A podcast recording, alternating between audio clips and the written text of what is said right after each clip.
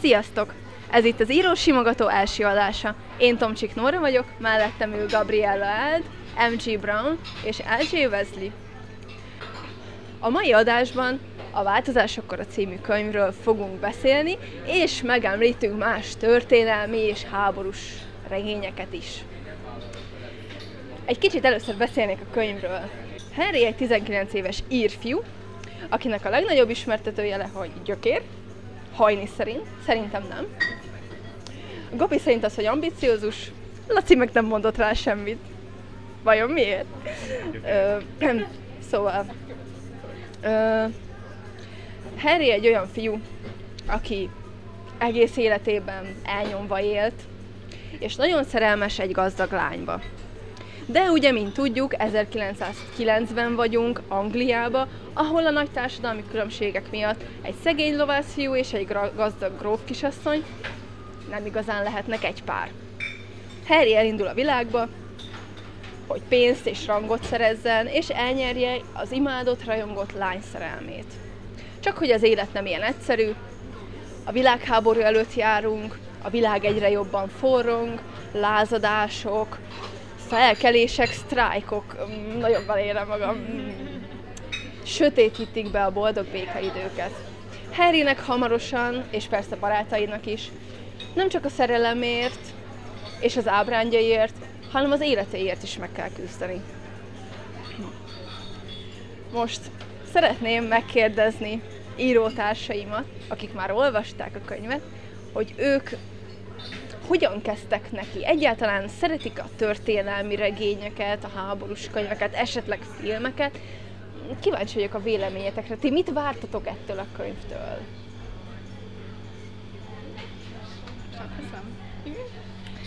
Szóval én elsősorban nem a történelmi jellege miatt kezdtem bele a könyvbe, hanem a karakterek miatt, mert már nagyon sokat hallottam róluk. És amit én keresek egy könyvbe, az általában mindig a jó főszereplők és mellékszereplők. Szóval én elsősorban azért kezdtem bele. De tény, hogy történelmileg is nagyon hiteles. Szóval nagyon hiteles. Ö, hát nekem máshogy kezdődött ugye a kapcsolatom Henryvel, mivel én is ír szereplővel dolgozok, ezért gondoltam, hogy ha már van még egy ír, akkor megismerem, de én egyébként ilyen történelem fan vagyok, szóval nekem az még külön rátett egy lapáttal, és meg is szerettem. Én is a történelem miatt kezdtem el igazából olvasni ezt a könyvet. Egyszerűen maga a, az, amiről szólt a történet, az volt az, ami inkább megfogott benne. Annyira nem volt fontos, hogy tört, történelmileg hol van elhelyezve, hogy történelmileg is hiteles a könyv, az azért ilyen erőteljesen fontos volt benne, de ez csak az olvasás közben derült ki, úgyhogy igen erősen bíztam benne, hogy az egy jó könyv lesz. A másik az, hogy kalandregényként, én meg szeretem a kalandregényeket, úgyhogy Úgyhogy jó volt. Harry jó. Arról még uh, beszélnem kell, hogy nekem a borító az nagyon tetszett első blikre, szóval már csak az is kíváncsi voltam, hogy milyen lesz a könyv, mert a minimalista borítók szerelmes vagyok. Laci, kérlek. és uh, kíváncsi voltam, hogy mit rejt a borító. Hát én ezúton is köszönöm Pongrácz Editnek, aki elkészítette a csodás borítót. Ugye itt főleg a történelmi regényekről szeretnék beszélni, hogy én mit várok egy történelmi regényről, és arra vagyok kíváncsi, hogy ti mit vártok. Én amikor megírtam ezt a könyvet, vagy elkezdtem ezt a sorozatot, akkor én azt akartam, hogy egy olyan könyv legyen, ami nincsen tele száraz tényekkel, de hiteles, amennyire hitelesen tudunk írni most száz év táblatából ebből a korból, viszont sokkal inkább az embereken keresztül mutassa be, próbálja visszahozni azt a lelkületet, próbálja bemutatni azt, hogy hogyan élhették meg az én korosztályom, mi, akik itt ülünk, hogyan élhettük volna meg az első világháborút, az utána való időket. És uh, én általában mindig, mindig ezt keresem a könyvekbe, és ebből a korból nem nagyon találtam könyvet, ami nekem tetszett volna, ami nagyon jól lefesti a hétköznapi emberek életét. Nem igazán az érdekel, hogy Napóleonnak milyen hadjáratai voltak, vagy, vagy Churchillnek milyen ö, dolgai voltak a második világháborúban, sokkal inkább az érdekel, hogy egy Henry, vagy egy George, vagy egy Sarah hogyan élték meg a mindennapjaikat azokban az időkben. Ti, ti így ö, hogyan, milyen könyvek voltak, amik nektek tetszettek, vagy nem tetszettek? Hát én akkor inkább nem könyvvel kezdeném, hanem az életből merítenék, hogyha már ö, ez így felhozódott. Mindig is imádtam hallgatni, mikor a nagyszüleim, sőt, még hála jó égnek dédnagymamám is él, és ő meséli el pontosan ezeket a történeteket, hogy, hogy milyen volt akár mikor a zsidókat vitték el, vagy jöttek az oroszok, jöttek a németek, hogy élte meg a kisember. Tehát ezek a tényleg ott a világháborúnak az árnyékában, hogy tudták ezt feldolgozni, hogy tudtak szerelmesek lenni, hogy tudtak boldogolni, ételt tenni az asztalra. Nekem valamilyen szinten hitelesebb ö, egy, egy ilyen szemétől hallani, mint mondjuk olvasni egy tankönyvben, vagy ahogy tanítják az iskolában, amiből vagy igaz, vagy nem. Egyébként én is így voltam, csak most, hogy ne felejtsem el, hogy nagyon sokat hallottam a nagypapámtól, és voltak nagyon megrázó történetei. Az egyik az, az például annyi volt, hogy ha tűzijáték van, mindig vannak, tudjátok, ezek a sípolós tűzijátékok. És ő nagyon nem szerette, mert mindig a bombákra emlékeztette. És, és fél tőlük. És ö, öregkorában is volt, hogy felriadt, mert azt támadta, hogy bombáznak. És volt egy történet a második világháborúban, ahol a dédnagy szüleimet el akarták vinni a nyilasok. És ö, dédnagy szüleim, ők nem igazán foglalkoztak azzal, hogy most ki melyik oldal, sérült katona, sérült katona, magyart, németet, oroszt ugyanúgy ápolták. És ö, mentek hozzájuk, hogy elfogják őket, és az volt a szerencséjük, hogy épp egy német katona ö, volt ott a házba, őt ápolta éppen nagymamám, és akkor azt mondta a katona, hogy az, aki egy németet ápol, azt ő nem fogja elvinni. És ez, és ez egy ilyen nagyon-nagyon megható, megható történet volt. Egy személyes történetek nálunk igazából nem voltak. Nem tudom, hogy nagyszülők egyáltalán mennyire folytak bele a háború, meg minden. Ott vidéken lehet, hogy annyira nem nyomultak. Nálunk vidéken, de pont Hát, hát, hát, hát de, de, de, de, de háborús történeteket soha nem me- mesélt.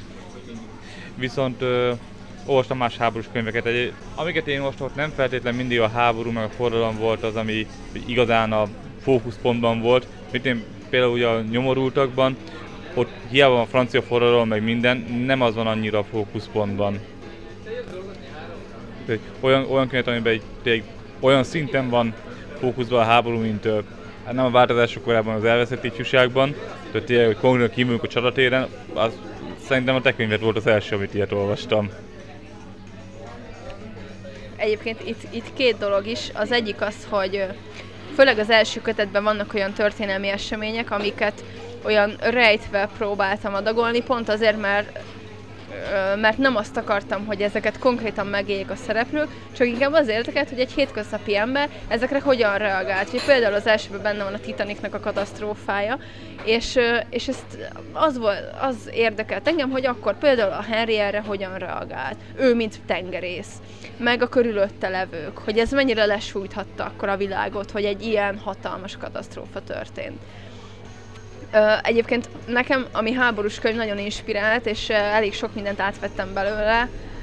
A, így a naturalizmust már amennyire a könyvem szabadosságához illik, az a nyugaton a helyzet változatlan volt, amit ajánlok, hogy olvassátok el, mert mert egy, egy olyan könyv, egy olyan író írta, ugye Remarque, Remarque, aki maga is ott volt a fronton, 18 évesen az iskolapadból kikerült a frontra, ezeket az élményeit írja meg, brutális.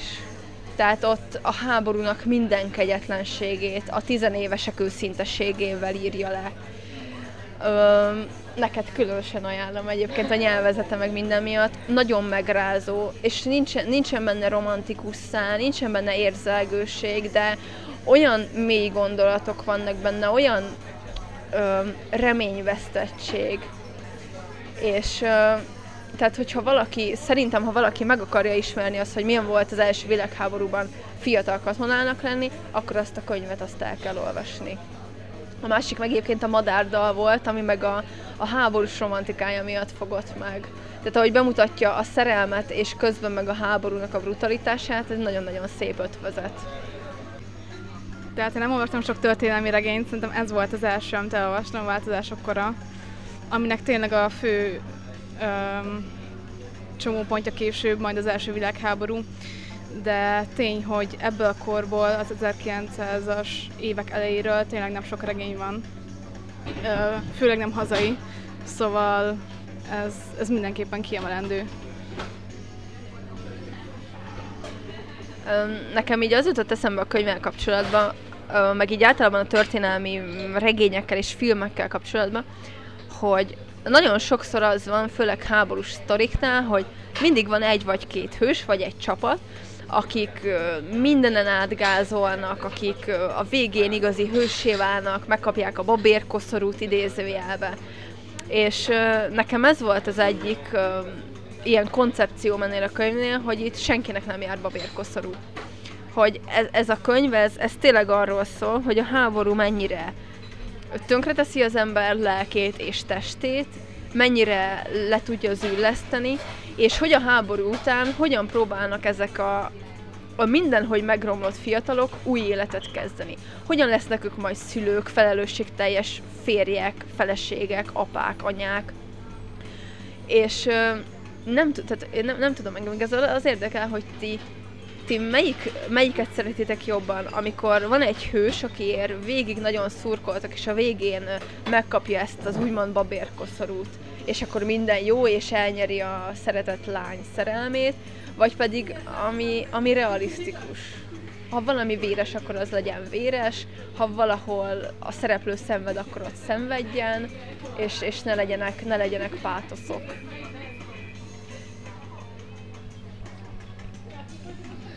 Ezt aztán már beszéltük is egyébként korábban, hogy a, azok a hősök, akik így mindent meg tudod csinálni így csettintésre, wow, sikerült.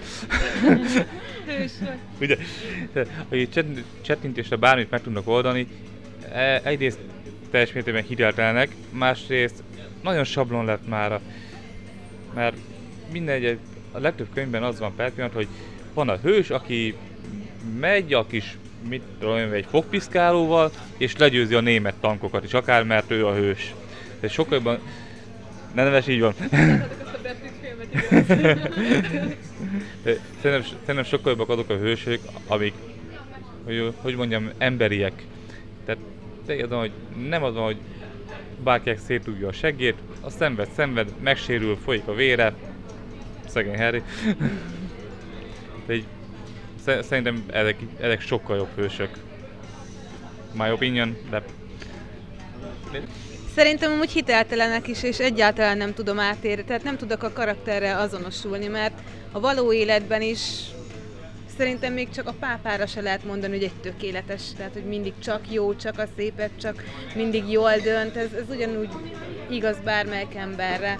Tehát szerintem sokkal emberibbek ezek a hősök, akik ugyanúgy megcsinálják a saját hülyeségüket, akár még kijön belőlük a gonoszság is, tehát például majd fogom példának hozni, de most elmondom, ez a Twilight féle Edward a, a tökély, a hőszerelmes, a, a csak a jó, ő, ő, ő minden csak jól, de ő közben leghelyesebb is, és hibája sincs, és semmi nem, én az ilyen hősöket nagyon nem, nem szeretem, és nem is tudok vele azonosulni, és sőt, kimondottan idegesít. Én is amellett vagyok, hogy egy hősnek nem feltétlenül kell, ez egy főszereplőnek nem feltétlenül kell hős alkatnak lennie, mert pont onnan szép fejlődni, és onnan szép győzni, hogy ne adjék a karaktered, még a cipőfűzőjét se tudja egyedül bekötni. Igen. és mondjuk én szeretem, hogyha a főszereplő mögött van egy csapat, vagy vele van egy csapat, és, és hogy mindenki sántít valahol, és mondjuk ez a te könyvedre is igaz, hogy nem Harry van egyedül, Nyilván ő a főszereplő, de mögötte még olyan érdekes karakterek vannak, akiknek még bőven van hova fejlődni, pont mint neki, és nagyon sok uh, kurázsi van bennük, szerintem majd így meg tudnak mutatni a regények alatt. Szóval nin- nincs feltétlenül szükség egy hős alkatra, hanem szerintem minél, ha egy sorozatról beszélünk, minél esetlenebb és gyengébb, és minél több hibája van, annál erősebb tud lenni a végére, és annál többet tud fejlődni. Szóval szerintem ez ilyen lényegi dolog. Igen, egyébként, egyébként nálam is az, és pont az volt a, az alapkoncepció, hogy legyen egy, egy olyan fiú, aki nagyon esetlen, aki nagyon naív, és aki nagyon nincsen tisztában úgy általában a világ dolgaival. És hogy halad előre, előre a történet, egyrészt megtöri őt a kor történelme és társadalma látványosan, lelkileg és fizikailag is. Nem csak azért, mert folyton betörik az orrát, hanem, hanem tényleg az, hogy egyszer csak rájön arra, hogy ahol ő élt a kis úgymond zárt közösségben, ott a birtokon, mindentől távol, nem volt fogalma arra, hogy egyébként mi történik a nagyvilágban. Hogy itt kibontakozóban van egy, egy háború, ami teljesen meg fogja változtatni az egész társadalmat, a világon, minden országban. És, és ezek a dolgok őt, őt megtörik, és később ugye itt jön egy, egy válaszút, hogy ő vagy elbukik, és egy, egy erköstelen romlott ember lesz, aki végül mondjuk akasztófán végzi, vagy egy olyan ember, aki, aki hőssé válik, de egy megtört hőssé, aki mögött ott van, hogy igen, lehet, hogy a fejemben van a babérkoszor, és enyém a szeretett lány, de olyan dolgokat éltem át, amiket egész életemben cipelni fogok, és amit átöröklök majd a családomra. És szerintem ez a való életben is valahol így van. Már ha csak mondjuk a saját családom életét is nézem. Azt hiszem mindent elmondtam a könyvvel kapcsolatban, ami így esetleg fölkedheti az érdeklődést, és talán a témát is egészen jól kibeszéltük. Engem nagyon érdekel, sőt mindannyiunkat, hogy ti mit gondoltuk a történelmi és háborús könyvekről. Írjátok meg Facebookon, vagy itt Youtube-on, hogy melyik volt a kedvenc könyvetek, vagy filmetek, vagy mi volt az, amit kevésbé szerettetek. Követhettek minket Facebookon, ahol megtaláljátok az író simogató Facebook oldalát, követhettek Instagramon, iratkozzatok fel YouTube csatornánkra az újabb videókért és hírekért. Ez volt az Író Simogató első adása, köszönöm, hogy velünk tartottatok. Sziasztok!